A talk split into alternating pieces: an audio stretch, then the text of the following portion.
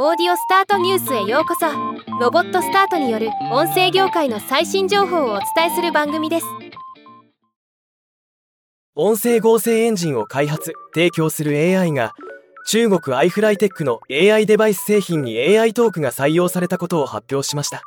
今日はこのニュースを紹介します。AI は2023年8月に iFlyTech と日本語音声合成エンジン AI トークの提供などを実施する協業契約を締結していましたが今回 iFLYTEK が国内外に提供する各種 AI デバイス製品翻訳機スキャンペン AI ノート及びボイスブックなどの AI デバイス製品の日本語音声として AITalk 5 SDK が採用されたそうです。 AITalk SDK は WindowsOS、LinuxOS に対応した機器組み込み向けリアルタイム音声合成エンジンのソフトウェア開発キット、ライブラリー形態で提供されており、パッケージソフトやロボット、デジタルサイネージなどに音声合成エンジンを搭載することが可能になります。ではまた。